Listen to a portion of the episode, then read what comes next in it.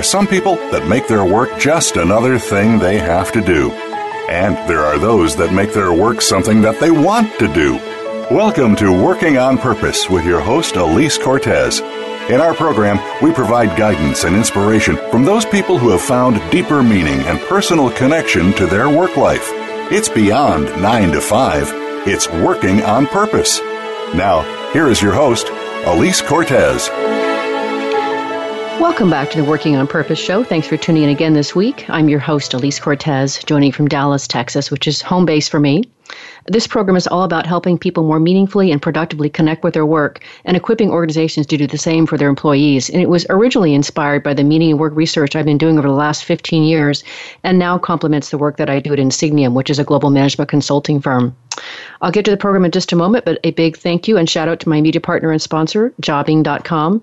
Jobing.com is the leading locally focused job board in the nation, and they're dedicated to helping employers find quality talent in their own backyard while giving job seekers control over their search so they can find work close to home. Thanks, Jobing.com. Great partnership. Last week, we were on the, on the air with Dr. John Stoker of Dialogue Works, and he's the author of Overcoming Fake Talk Creating Real Conversations That Build Relationships, Create Respect, and Get Results we had a very dynamic conversation about how fake talk shows up in the workplace and how it manifests in terms of low engagement, poor performance, poor result, conflict, all those kind of all those kinds of things, and how leaders can help things get back on track by having real conversations. It was a great conversation. For this week's dialogue. With me is John Tarnoff, who is a reinvention career coach and advocate for the boomer generation. He offers coaching, workshops, and speaking, and his book, Boomer Reinvention How to Create Your Dream Career After 50, has just been released. I'm so excited to talk with you today, John. And I know you're joining us today from Los Angeles, California. Welcome to Working on Purpose. Thanks, Elise. It's great to be here. I want to say, of course, that I have had the pleasure of interviewing you before last June, before your book came out. So, in some ways, this conversation is right a continuation of that fantastic conversation. I have had several people actually comment to me about that show, John. So, cool. um, you must be doing something right out there. Yeah, I'm trying. I think it's an important topic. I think it is. In fact, let's just get into that, just to kind of kick it off here. Let's get right into it, shall we? Um, you know, I'm 52, so and I have reinvented myself a few times over the years, but from your vantage point and all you know, why is career reinvention so important today for boomers? Well, because it's a necessity. Uh, in a word, the the landscape has really changed in jobs and employment over the last 10, 15, 20 years. The recession was a wake up call for the boomer generation about the fact that we had undersaved for retirement, and in many cases, in the wake of the recession, people were underwater on their mortgages. They lost a third or a half or more of their retirement savings. And I think a lot of us, me included, looked around and thought, well, wait a minute, uh, what are we going to do here as we get to this supposedly uh, watershed age of 65 or so, where we're supposed to be able to retire? And a, we, we're not going to be able to do it. We have to keep working. But wait a minute, people are firing us and downsizing us and telling us we need to retire early.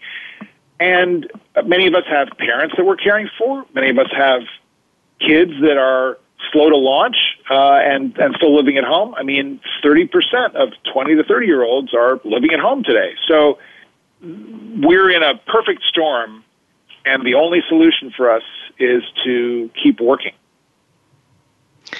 You know, you remind me, John, I think you and I talked about this before, but I, I remember very clearly the wake up call that I also got when I heard a futurist speak to me a couple years ago, and she looked around the room of women where most of us were, I guess, um, early 50s, mid 50s, and maybe late 50s. And she said, if you are in reasonably good health, uh, as a woman today and you're in your 50s, there's a pretty good shot you're going to live close to 100. And I thought two things one, great, more time to achieve the goals that I want to do in life. And then two, oh boy, I better take better care of myself. And how am I going to make my money last? Exactly. Um, exactly. Right. So making your mo- money new, last from 65 to that. Yeah, I read a survey today that something like uh, if you're in good health at 60, there's a 42% chance as a woman that you're going to live uh, past 90. 42%. Yeah, yeah, that's the same kind of stat. Yeah, so yeah, so uh, you know, and the last time we chatted, John, what I think I remember, you tell me if I've got this right. You talked about taking care of the parents, and then of course, slow to launch kids. That's the sandwich. Then that makes you the sandwich generation. Is that what right. you were saying before? Exactly. Yeah. That's that's yeah. exactly right. That's that that there is an estimate that I've read that up to 10 million people are in that situation right now. 10 million. Wow. Yep. yep. Yeah.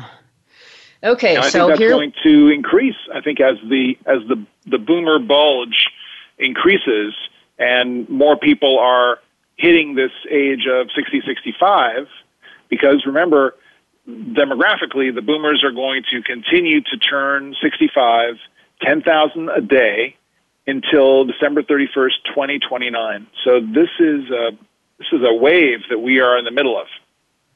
Mm. That's a lot of people to help, John. You got a lot of work yeah. ahead of you. I know. I, I mean, it's uh, it's a it's a it's a. I, I hope it's a good job to have for the next uh, for the next uh, uh, twelve years. I, I think that you might have chosen well, and I know this this whole vantage point of yours. It comes from some personal experience too. I mean, you've been through this yourself, yeah.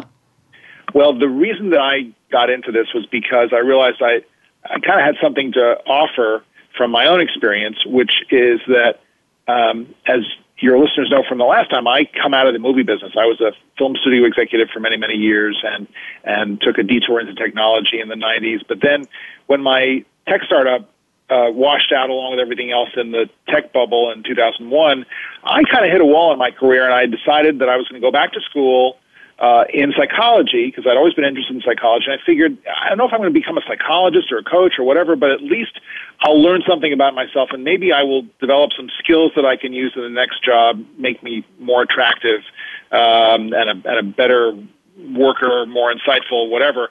And ironically, I got hired back into the entertainment business at DreamWorks Animation, but in a very, very different kind of a capacity. I was working on people initiatives, leadership initiatives, school initiatives, training, and that became this pivot from from film production into uh, education, and uh, and here I am.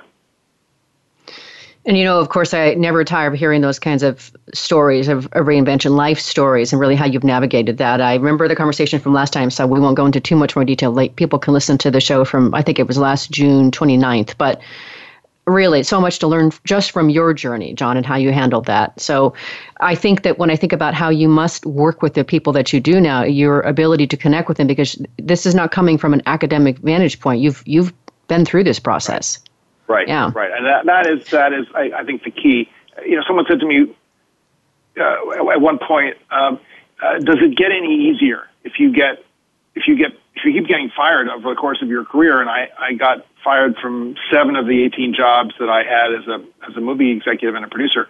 Uh, and does it get any easier? And and my answer is that it doesn't get any easier. It still hurts the same way. The sense of rejection is always there. It's not easy to overcome losing a job, but what I've figured out is that I I know what to do. I know what my plan is when I get into that situation, and um, and it is possible to recover from these kinds of setbacks and to turn them into successes and ultimately to see them as lessons in an overall narrative of your life and your career, which only makes you a better, stronger, more capable, more insightful, and ultimately more attractive worker. Mm-hmm. I get all of that. And before we get to that point, I want to, I want you to, if you will, paint the picture for us, John. Help help us really understand some of the career challenges that you understand are very pertinent to the older workers specifically. What are they dealing with out there?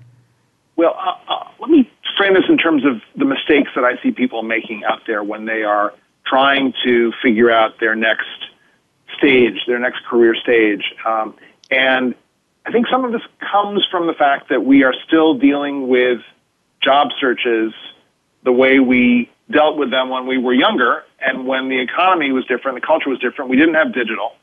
Um, and it was a completely different world. So the, the three mistakes I think most people are making um, are the first one is that you think your resume is going to get you a job when it won't.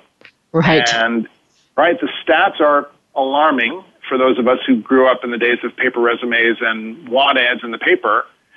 Uh, the average recruiter, I believe, spent something like seven seconds looking over a resume. Uh, mm-hmm. most of the resumes for large corporate jobs, I mean, so many of them are, are received that to automate the process, and I'm sure many of your listeners know this, resumes are scanned electronically for keywords.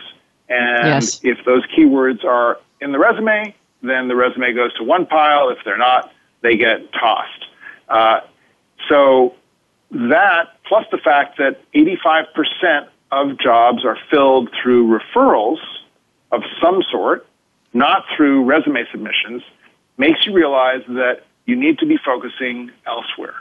And this leads to the second mistake, which is that you don't have a network. You don't have an active network of people to refer you to those potential jobs, which, by the way, you need to get in on really before they're even posted. Because if 85% of jobs are filled through referral, it stands to reason that the methodology people use is to tap their network. They're only posting that job because they have to. They really have to cover that base. No one, I think, is really expecting that they're going to fill the job from a resume. It will be really unlikely. Now, you need your resume. You need your resume to be really solid because that is your calling card.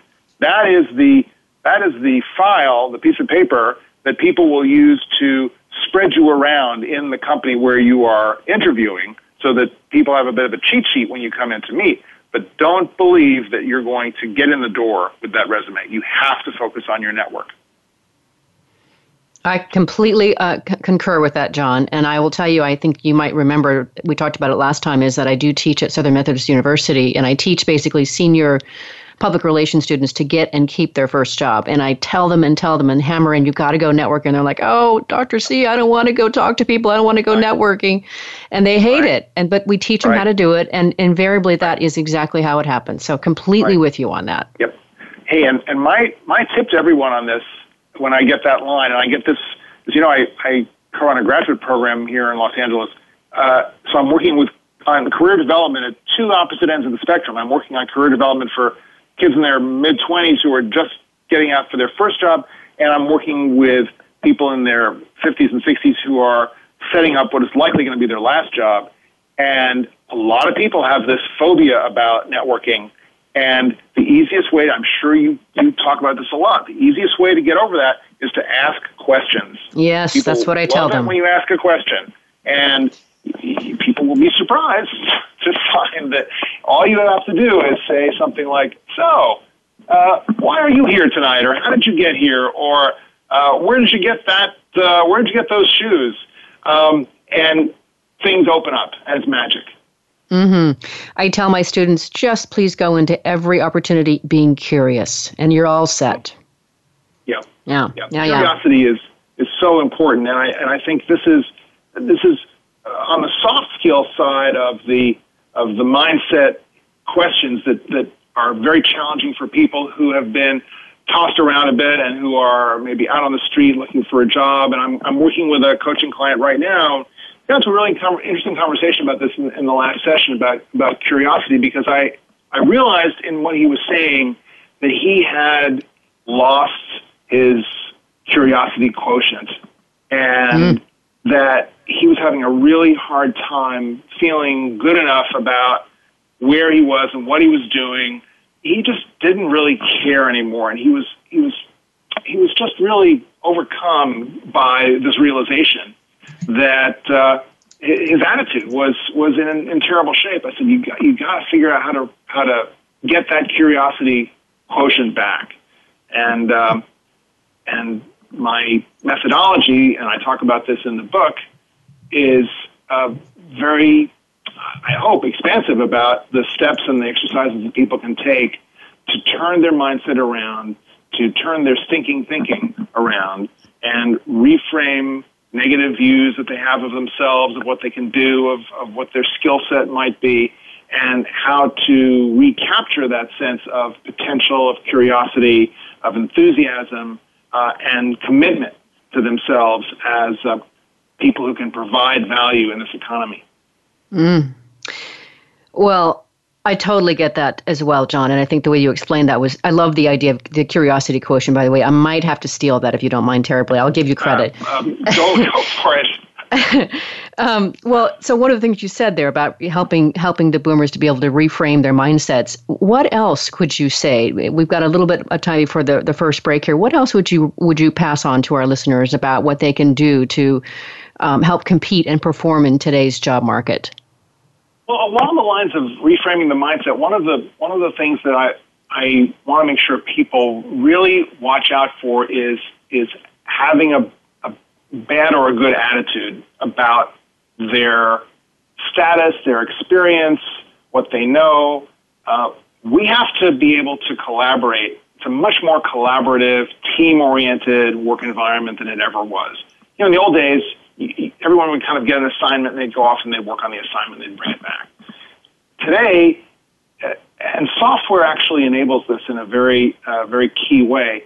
You need to be able to collaborate shoulder to shoulder, day after day, with teams of people. You need to be a part of that team. You need to know how the team works. You need to, to be able to interact with people on your team. You need to be able to know the workflows, know the software, and you can't have an attitude about this. And this is not about, you know, this is happening at every level of an organization, uh, every level of a project. Uh, it's not just for, for kids kind of, you know, grinding through. This is for everybody. You need to be part of that team. You need to have an attitude where you're not this older person who's been there, done that, and knows everything, and is is is talking about how things used to work in my day, and you know why aren't you doing it this way, and and uh, well that won't work. Uh, you have to you have to be humble. You have to be curious. Again, you have to be open. Um, and you have to be willing to have fun, and you have to be willing to laugh at yourself, and you have to be willing to um, to you know learn new things in a really good way with a beginner's mind, as we would say in in the Buddhist tradition. Mm. Uh, you remind me, John, that whole thing about being humble um, and being able to ask for help for, is how I heard that. Is I remember when I first got my iPhone some years ago, and I, I, I got off the plane in your neck of the woods and could not figure out how to make the darn thing work. And so what did I do? The very I looked for the, the, the youngest person in the crowd that I could find. I'm like, hey, you, come here. I need your help. How do I make my phone work? And they're like, oh, you just do this. And it was working. Right. Right. Right. right. And you know, it goes both ways. I think I think perhaps some some of us are are concerned that that uh, we make ourselves vulnerable and act clueless, uh, and we kind of give up our power if we ask for help. And that is completely not true. Uh, anything that's going to build a bridge to someone else is going to come back to you multifold. And you'll have an opportunity if you ask for someone's help in figuring out a software program or a workflow or or your you know how to do a screenshot on your iPhone or whatever it is, they're going to come back to you and say, look, I'm having this problem talking to the boss, or uh, there's this guy in the other department who's always getting on my case. You're going to be able to solve problems, different problems that they have no reference point for and their peers can't help them with, but you can. And it's not about being a parent to your coworker. It's about being a mentor, and there's a mm-hmm. big difference. Mm-hmm. I know exactly what you're talking about. We talked about this last time as well. And believe it or not, we're up for our first break already, John. It happened so fast. Wow. I'm your host. I know, right? I'm your host, Elise Cortes. We've been on the air with John Tarnoff, who is a reinvention career coach, speaker, and author who helps his fellow baby boomers transition to meaningful and sustainable careers beyond traditional retirement. He is the author of the book, Boomer Reinvention How to Create Your Dream Career After 50. We've been talking about his insights as to how the boomers are navigating their, their career today. After the break, I want to get him to talk about his book. Stay with us.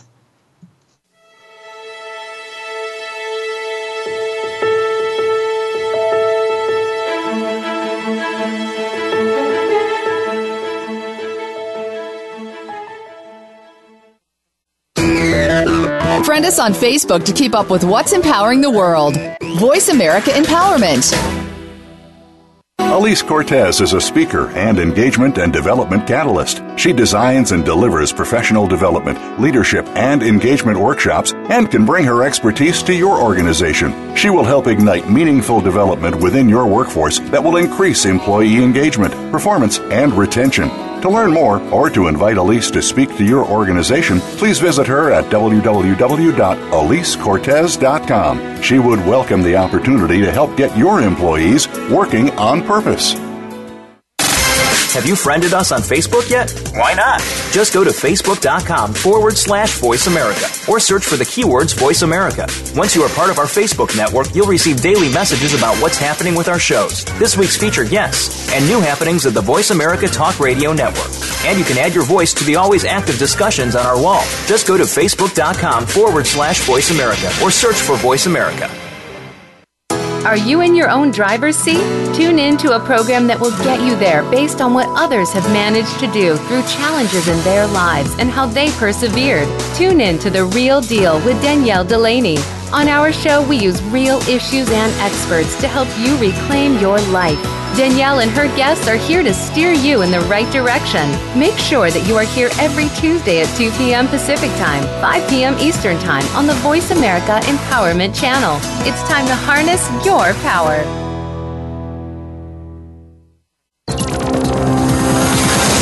It's your world. Motivate, change, succeed. VoiceAmericaEmpowerment.com.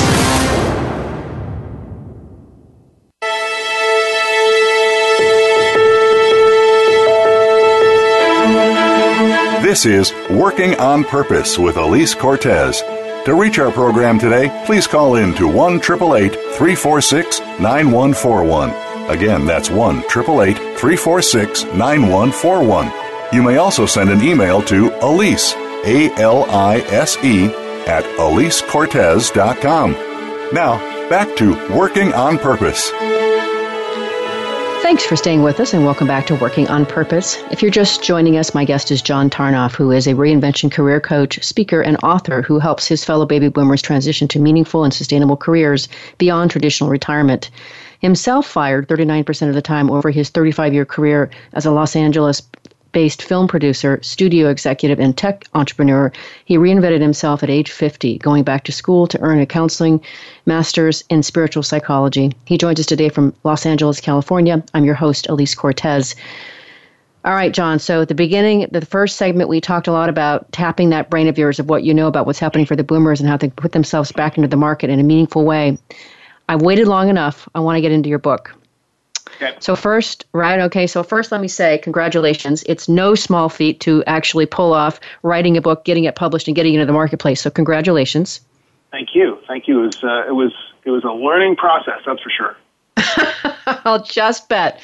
Well, um, so the name of the book, Boomer Reinvention How to Create Your Dream Career After 50.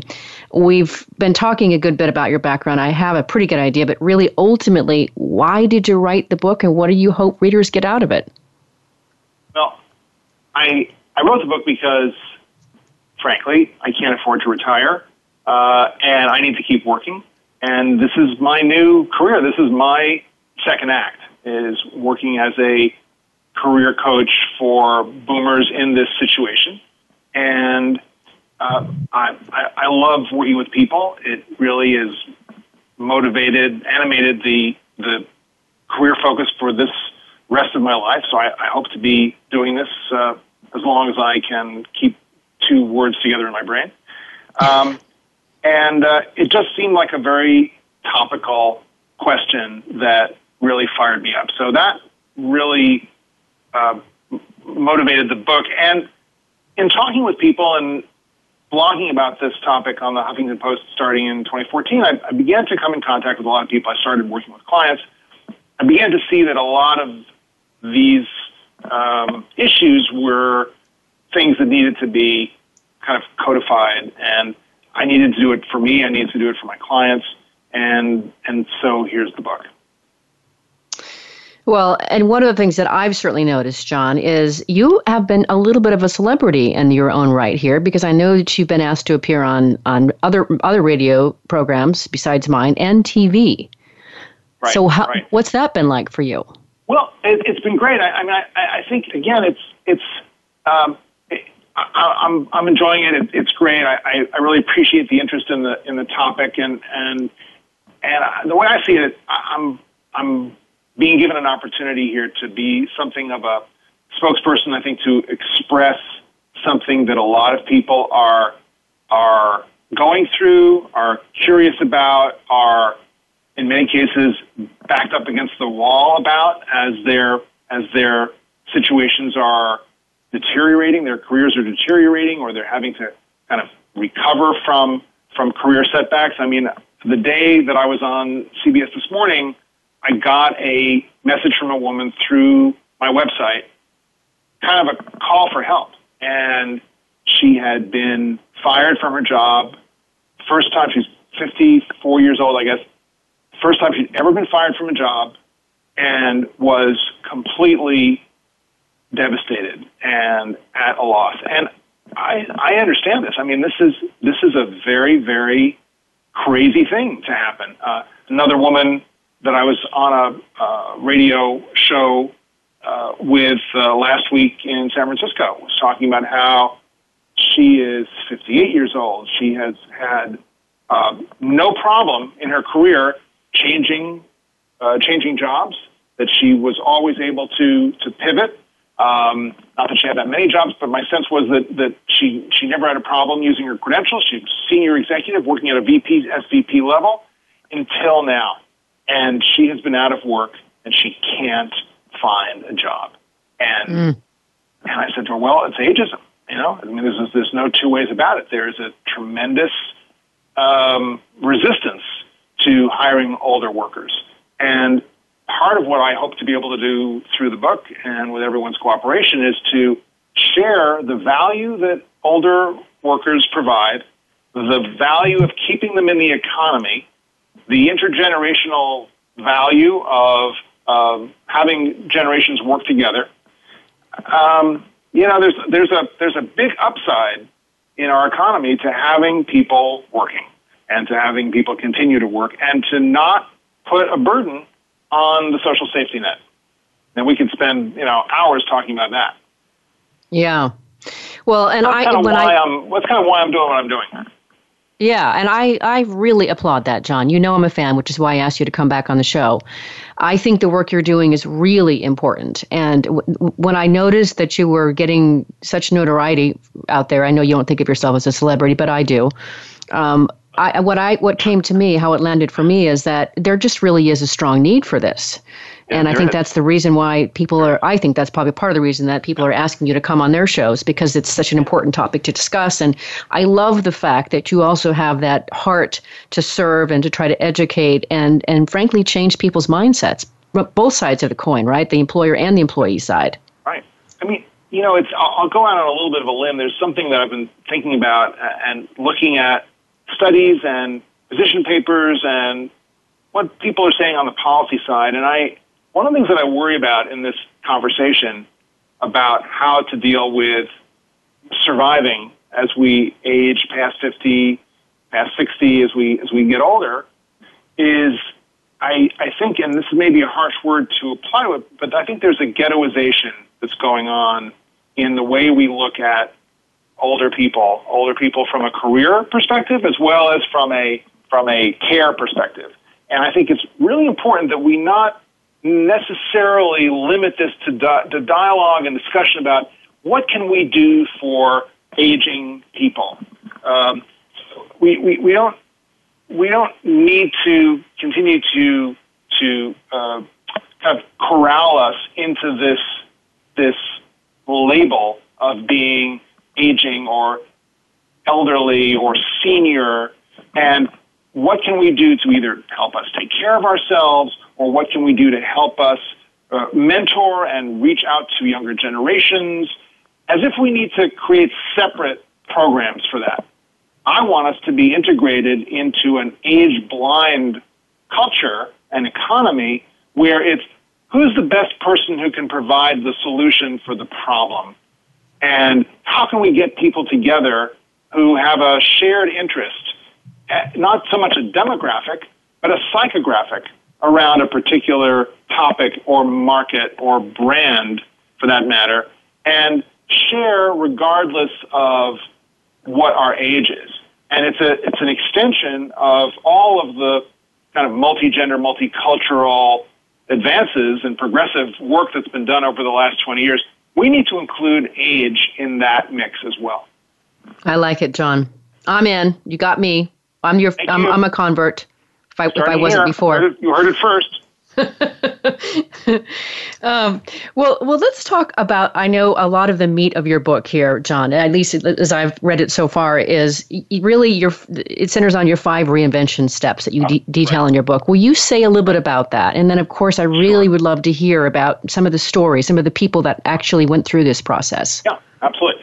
So quickly, the five steps are are uh, a, a, kind of a mind a mindset reset, and uh, they proceed from two fundamental ideas. The first idea is that the job that you want really is inside you already. It's not about going out and applying to a job. Again, we talked about the resume before the the the, the, the end of the resume.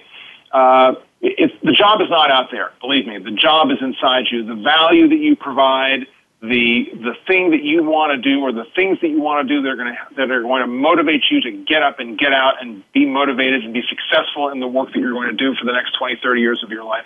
It's all inside you. It really is a product of all of the work that you've been doing for the last 25, 35, 40 years. Uh, the second step is to listen. The listening step it is about doing your research. You, you would not start a new project without doing research. Well, the same is true for your reinvention. And I advocate that people go and they sit down with people who they trust and they value, whether it's family, friends, current colleagues, ex-colleagues. And I, I love the idea of going, getting ex-bosses involved in the process to help tell you what it is that's great about you, what your challenges are, what you screwed up on, uh, what you need to work on. It's the kind of creative and constructive feedback that you get in the best performance reviews. Um, and these are things that you may have a hard time hearing about yourself, but these are the things that you need to know if you're going to have a successful second act. And then the third and perhaps the most challenging step is the accept step. This is the idea that we all have baggage. We bring that baggage, we lug that baggage around with us into job interviews and investor meetings, and, and it, it prevents us in many cases from actually envisioning those things that we could do because there's the part of us that goes, oh, well, I tried that once and I got shot down, so I'm not going to try it again. You need to resolve these, these old issues if you're going to, um, if you're going to be able to start fresh. You need to forgive the people who did you wrong. You need to forgive yourself for the things that you think you did against other people because you were younger and stupider, and now you've learned. Now you're a different person. So, so be that new person, and that goes into the fourth step, which is the express step, which is where you get to workshop this new uh, career that you find inside yourself, uh, whatever that may be, wherever that's going to apply, and you use um, uh, uh, mind maps and vision boards and uh, journals and um, a bunch of other uh, devices and, and techniques which I advocate in the book. And I think one of the most important things to remember about this is that whatever it is that you want to do, you want to make sure that it is useful, that it is really a way of connecting out to other people. Because at this age, we tend to want to get meaning and purpose out of our careers in a way that we didn't when we were younger. So you got to make it useful. You got to find meaning and purpose in it. Um, it's got to really resonate with who you are deeply. And then the fifth and final step is the connect step. It's how you're going to make this this uh, this idea a reality. And it's about, as we talked about at the beginning, it's about the network. It's about nurturing that network and finding people, and there are techniques in the book about this. Um, finding people who can be helpful to you uh, at every step of the way, but also it's about you being helpful to them. I say you don't want to lead with your need. You want to always be giving. You want to take this as a as a service project, and then you're going to receive from the overflow of that of that attitude of service. So those are the five steps. Okay, I can get completely behind all of those. They all make complete sense to me. And one of the things that I thought about as you were talking, and we can talk about this later, or you can make, do a short comment because I still want to get, have you get in the book. But as you talk about the idea of meaning, right, pursuing meaningful work as we get a little bit older, what I think is challenging about that, and this is what I got to believe is what you help your clients with, is really how to monetize something that is meaningful to you. How do you actually monetize that? Right. Well, I think again, you monetize it through your network. At the end of the day, the value that you provide and that you present to your network, uh, the value proposition that you're going out there with, is what's going to turn you into a into a magnet, a value magnet. You need to find the people who have use for what you are proposing and let them come to you. Uh, that's you. that sounds so crisp and probably a whole lot um, um, harder than it's than the way you just came out of your mouth. You know, it, it, right? It, it really isn't. I, don't, I really don't think it is. I think if you if you, I mean, there's a certain amount of scale that you need to apply to this in terms of the number of people that you're talking to. But if you are going out and finding people who really resonate with your with your point of view and what you're about, and what you want to do, um, they will they will. It's a multiplier effect. They will be able to channel those potential monetization sources, those clients, those employers, uh, those investor sources back to you to fulfill your vision. Mm. Yeah, the key is opening your mouth and getting out there, as we talked before about right. the networking. Asking questions. yeah.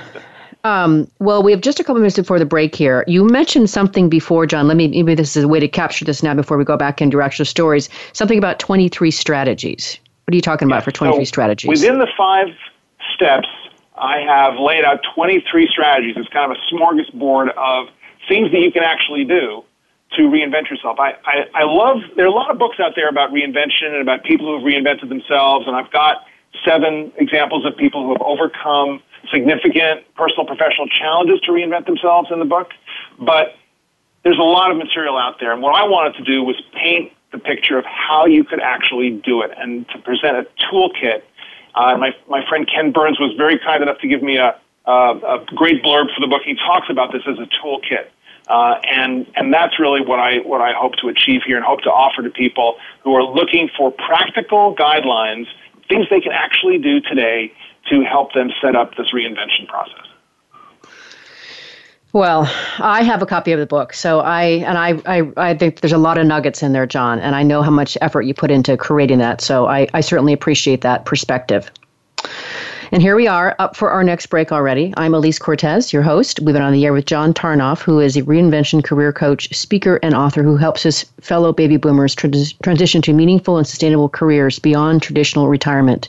He is the author of the book, Boomer Reinvention How to Create Your Dream Career After 50. After the break, we're going to get into some of those actual stories you mentioned before. Stay with us.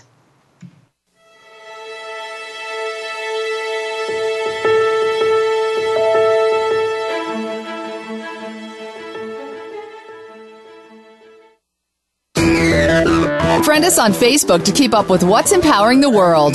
Voice America Empowerment.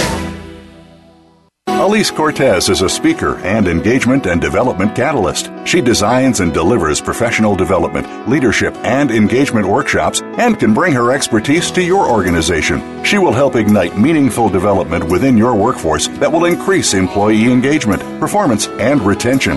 To learn more or to invite Elise to speak to your organization, please visit her at www.elisecortes.com. She would welcome the opportunity to help get your employees working on purpose. We're making it easier to listen to the Voice America Talk Radio Network wherever you go. In addition to listening live, you can check out information about your favorite talk show hosts, discover new talk show personalities, add shows to your list of favorites, and listen to all our show archives on demand. All from your iPhone, Blackberry, or Android. Download it from the Apple App Store, Blackberry App World, or Android Market, and get ready to tune in. The Voice America mobile app, powered by Aircast.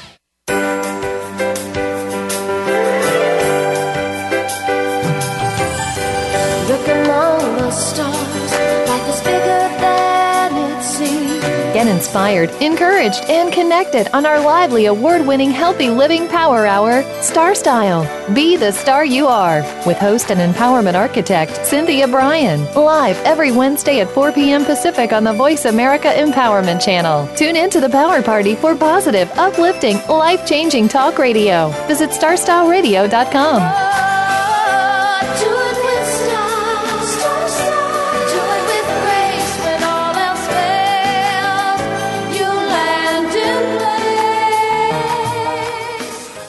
Follow us on Twitter for more great ideas at Voice America Empowerment.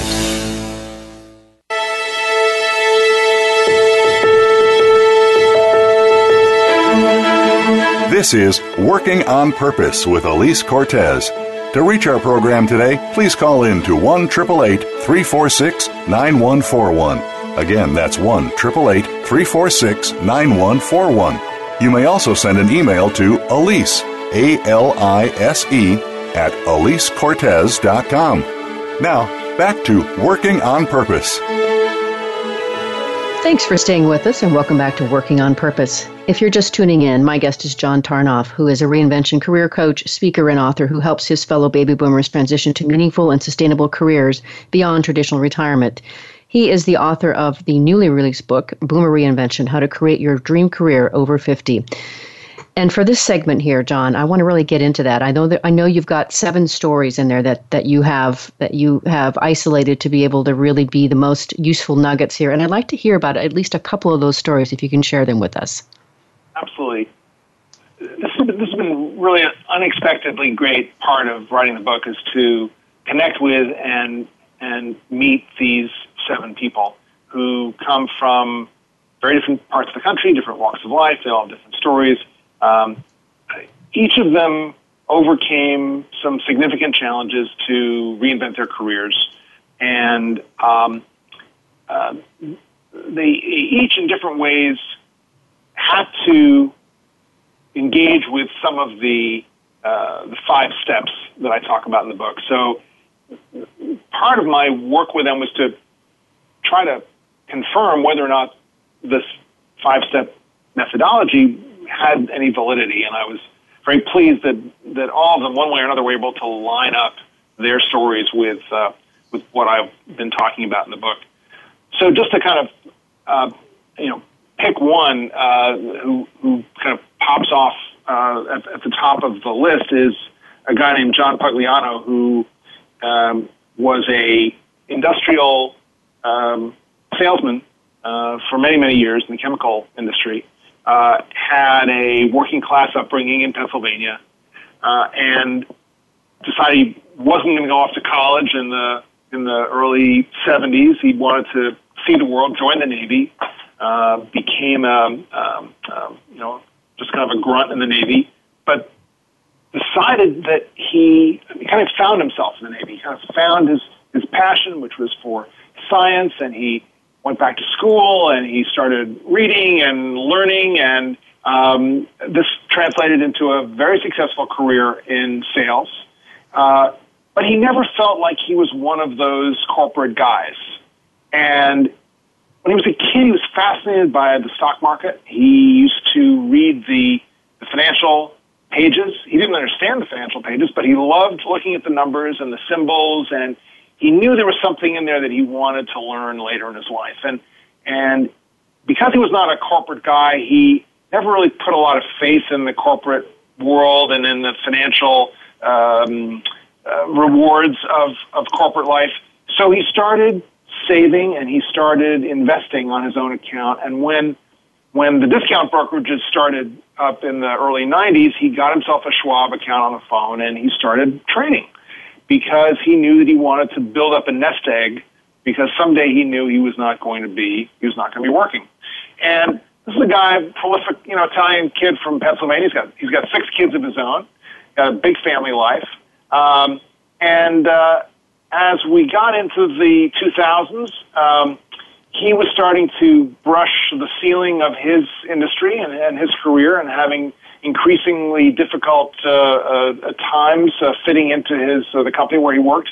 Um, he had a great boss who was kind of his his his mentor and his protector, who let him kind of do the way do work the way he wanted to do it.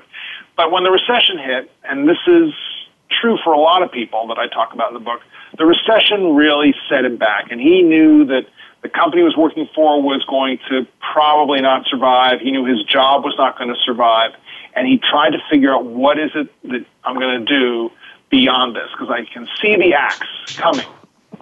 And his wife said to him, "Look, you've been very successful at trading on your own account. Why don't you become a financial?"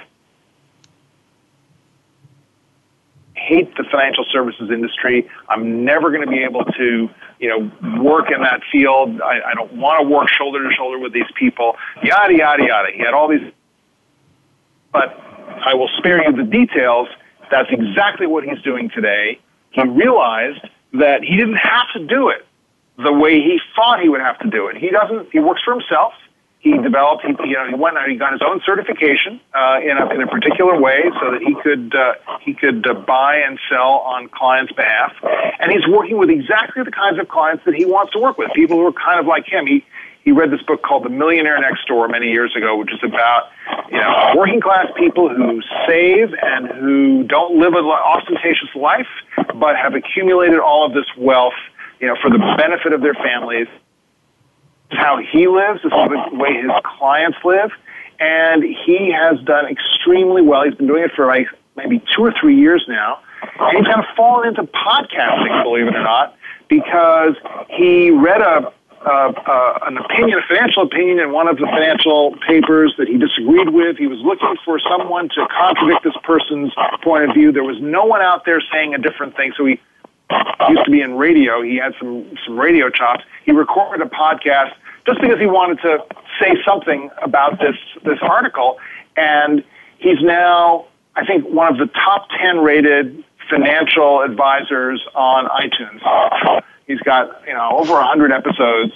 So you know, here's an example of a completely different career for someone who turned it around, followed his his his dream, uh, and found a usefulness for successful. So one of the things that I heard in that story, John, and I love the story, by the way. I love any kind of story of, of reinvention and, and, and overcoming, of course.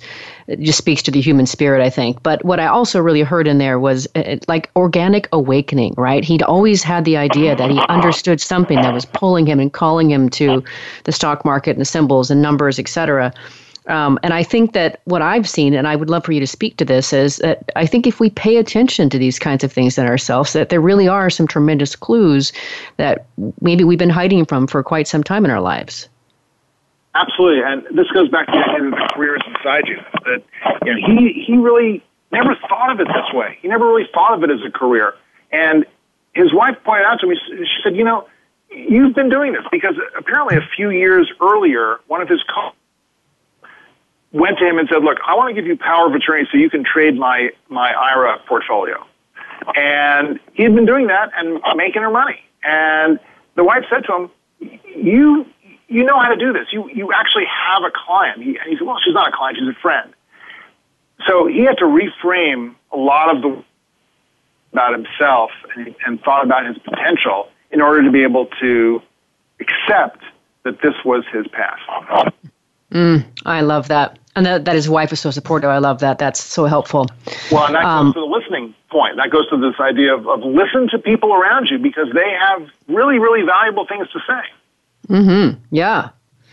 Um, I want to make sure and give our listeners as much as we can here. So we, we have time for maybe one more story if you keep it somewhat somewhat short. What you did there was great. So I'll tell you about a woman named Judy Contreras who was an HR executive for many, many years. Um, uh, very kind of can do kind of person uh, who found herself getting tossed around as a HR exec working for different companies into the 2000s. And then in the wake of the recession, seeing a lot of bad behavior. And the companies that she was working with were doing bad things and kind of using HR as a, as a way of essentially screwing their employees. And she got to the end of her rope with this one company, and she basically said, "Look, I'm not going to participate in this kind of way that you're cheating people out of their medical uh, uh, benefits," and they fired her. And she thought, "I'm not going back to this field, but I don't know what I'm going to do. Uh, I, sh- I think I should have my own business. Well, maybe I should." I should buy a franchise. So she started investigating the idea that she should take her retirement savings or a portion of her retirement savings and invest in a franchise business. So she got a broker and she started looking. And then she realized that she needed some more help. So she went to the Small Business uh, um, uh, Bureau and uh, they provide counseling uh, and they uh, serve as a um, um uh, kind of a clearinghouse for a lot of career advice for people who are small business owners or who want to be small business owners So she got a lot of support. But what she realized was that she didn't actually want to buy a franchise and be in a brick and mortar business. She actually wanted the franchise broker's job.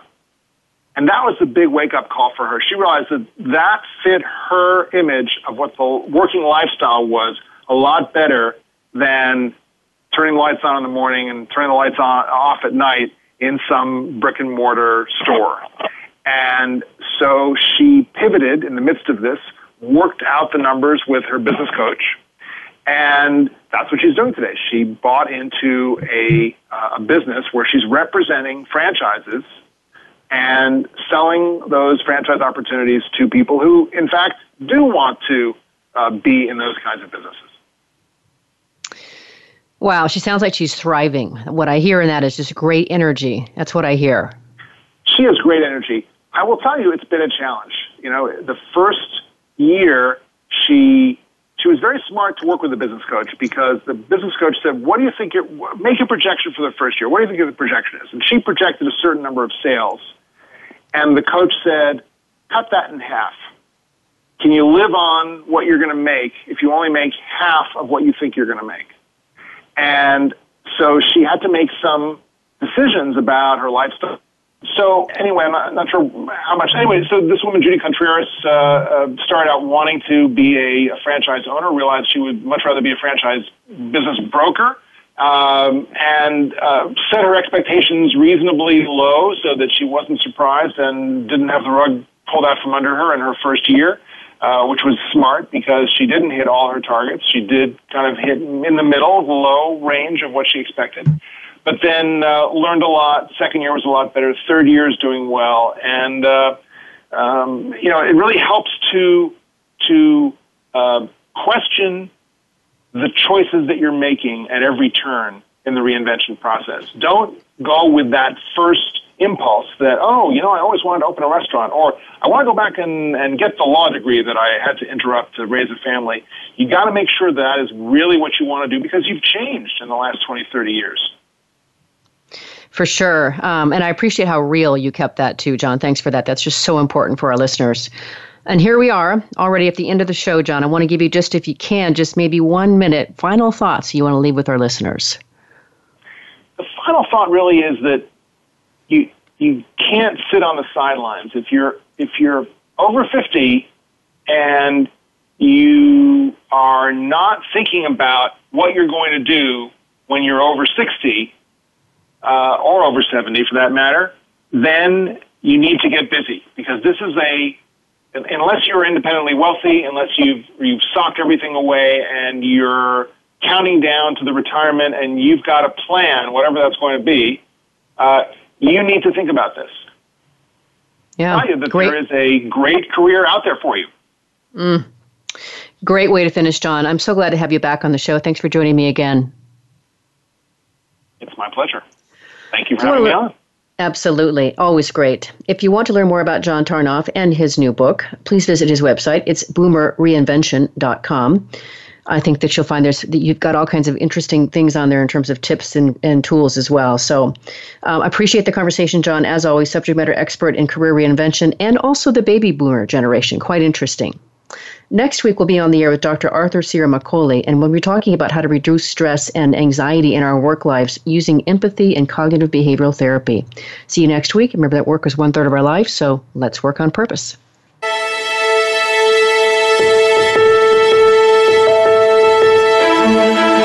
We hope you've enjoyed this week's program.